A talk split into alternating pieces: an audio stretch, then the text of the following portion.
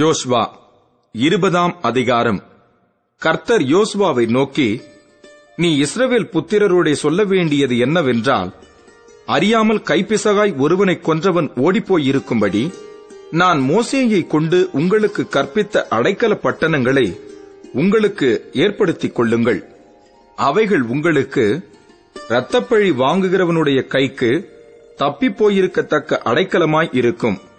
அந்த பட்டணங்களில் ஒன்றிற்கு ஓடி வருகிறவன் பட்டணத்தின் ஒலிமுக வாசலில் நின்று கொண்டு அந்த பட்டணத்தினுடைய மூப்பரின் செவிகள் கேட்க தன் காரியத்தை சொல்வானாக. அப்பொழுது அவர்கள் அவனை தங்களிடத்தில் பட்டணத்துக்குள்ளே சேர்த்துக் கொண்டு தங்களோடே குடியிருக்க அவனுக்கு இடம் கொடுக்க கடவர்கள்.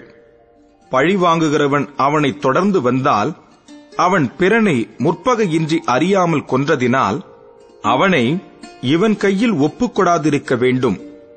நியாயம் விசாரிக்கும் சபைக்கு முன்பாக அவன் நிற்கும் வரைக்கும், அந்நாட்களில் இருக்கிற பிரதான ஆசாரியன் மரணமடையும் வரைக்கும் அவன் அந்த பட்டணத்திலே குடியிருக்க கடவன்.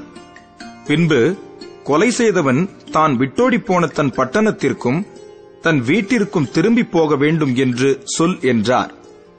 அப்படியே அவர்கள் நப்தலியின் மலைத்தேசமான கலிலேயாவிலுள்ள கேதேசையும், எப்பிராயீமின் மலை தேசத்திலுள்ள சீகேமையும், யூதாவின் மலை தேசத்திலுள்ள எபிரோனாகிய கீரியாத் அர்பாவையும் ஏற்படுத்தினார்கள்.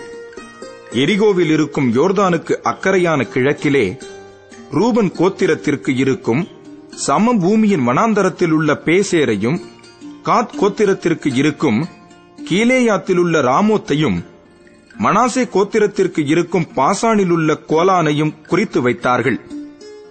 கைப்பிசகாய் ஒருவனை கொன்றவன் எவனோ அவன் சபைக்கு முன்பாக நிற்கும் வரைக்கும் பழிவாங்குகிறவன் கையினால் சாகாதபடிக்கு ஓடிப்போய் ஒதுங்கும்படி இஸ்ரவேல் புத்திரர் யாவருக்கும் அவர்கள் நடுவே தங்குகிற பரதேசிக்கும் குறிக்கப்பட்ட பட்டணங்கள் இவைகளே.